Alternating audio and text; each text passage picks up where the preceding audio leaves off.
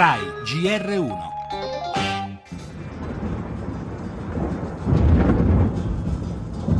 Le fortissime raffiche di vento, fino a oltre i 150 km orari, hanno causato distruzione ovunque. Non esiste più il tetto, dovrebbe essere una tromba d'aria a livello proprio fortissimo. Come si fa? Eh, per fare il tetto? Ci vuole tanti soldi, io sono la pensionata io.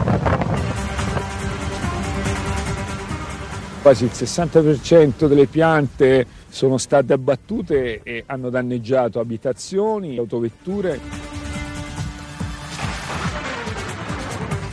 Abbiamo avuto tecnicamente un uragano, è il Katrina italiano come non si era mai visto, la gente ha paura perché non si addebita il vento tanta forza distruttiva. Ci vuole solidarietà, sentirsi parte di una comunità e stare vicino ai nostri vicini. Poi troveremo i soldi, ce la faremo anche questa volta, chiediamo un aiuto serio al governo nazionale.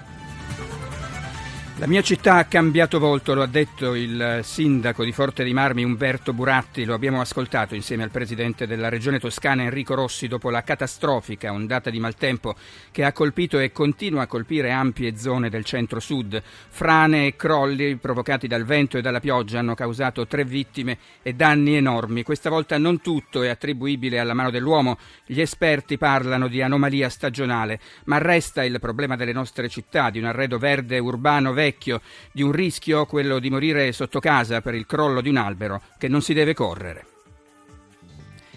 E nel nostro giornale parleremo della guerra all'ISIS. Nell'ultimo video diffuso dai miliziani jihadisti anche alcune parole in italiano mentre continua la distruzione del patrimonio archeologico in Iraq e si cerca anche una difficile mediazione sulla crisi libica della quale ieri Renzi ha parlato con Putin.